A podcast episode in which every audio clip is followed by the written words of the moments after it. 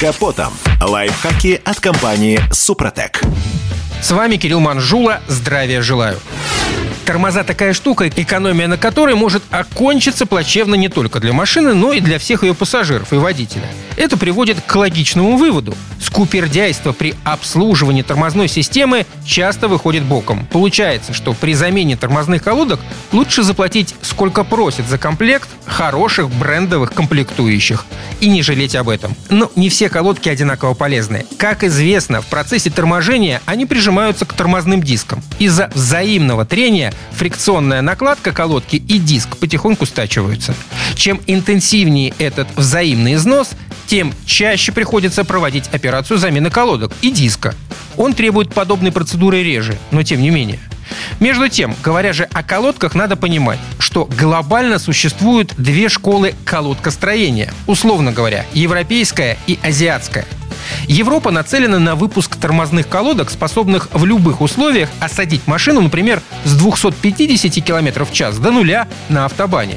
При этом износостойкость и ходимость пары диск-колодка на десятом месте в шкале приоритетов. У азиатских же автовладельцев колодкам требования иные. Они должны нормально тормозить, но при этом не скрипеть, не пачкать колесный диск продуктами износа и как можно дольше не требовать замены. Тормозить на высокой скорости в пол тут никто не собирается, ведь в большинстве азиатских стран даже на хороших новых шоссе разрешенная скорость не превышает 110 км в час. Следовательно, повышенная европейская эффективность тормозов, достигаемая в том числе и ценой относительно небольшого срока службы колодок и дисков, тут не нужна. По этой причине практически у любого азиатского тормозного бренда в продуктовой линейке есть как минимум одна серия колодок, разработанных с прицелом на как можно больший срок службы. В России, как известно, ни одного автобана со скоростным безлимитом пока не открыли.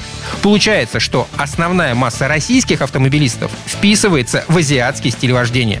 Соответственно, их вполне устроят колодки японско-корейского происхождения, обеспечивающие надежное торможение, но при этом требующие менее частой замены, в отличие от Европы, что позволяет дополнительно экономить на достаточно дорогих расходниках. На этом пока все. С вами был Кирилл Манжула. Слушайте рубрику «Под капотом» и программу «Мой автомобиль» в подкастах на нашем сайте и в мобильном приложении «Радио КП», а в эфире с понедельника по четверг в 7 утра. И помните, мы не истина в последней инстанции, но направление указываем верное. Спонсор программы ООО «НПТК Супротек». Под капотом. Лайфхаки от компании «Супротек».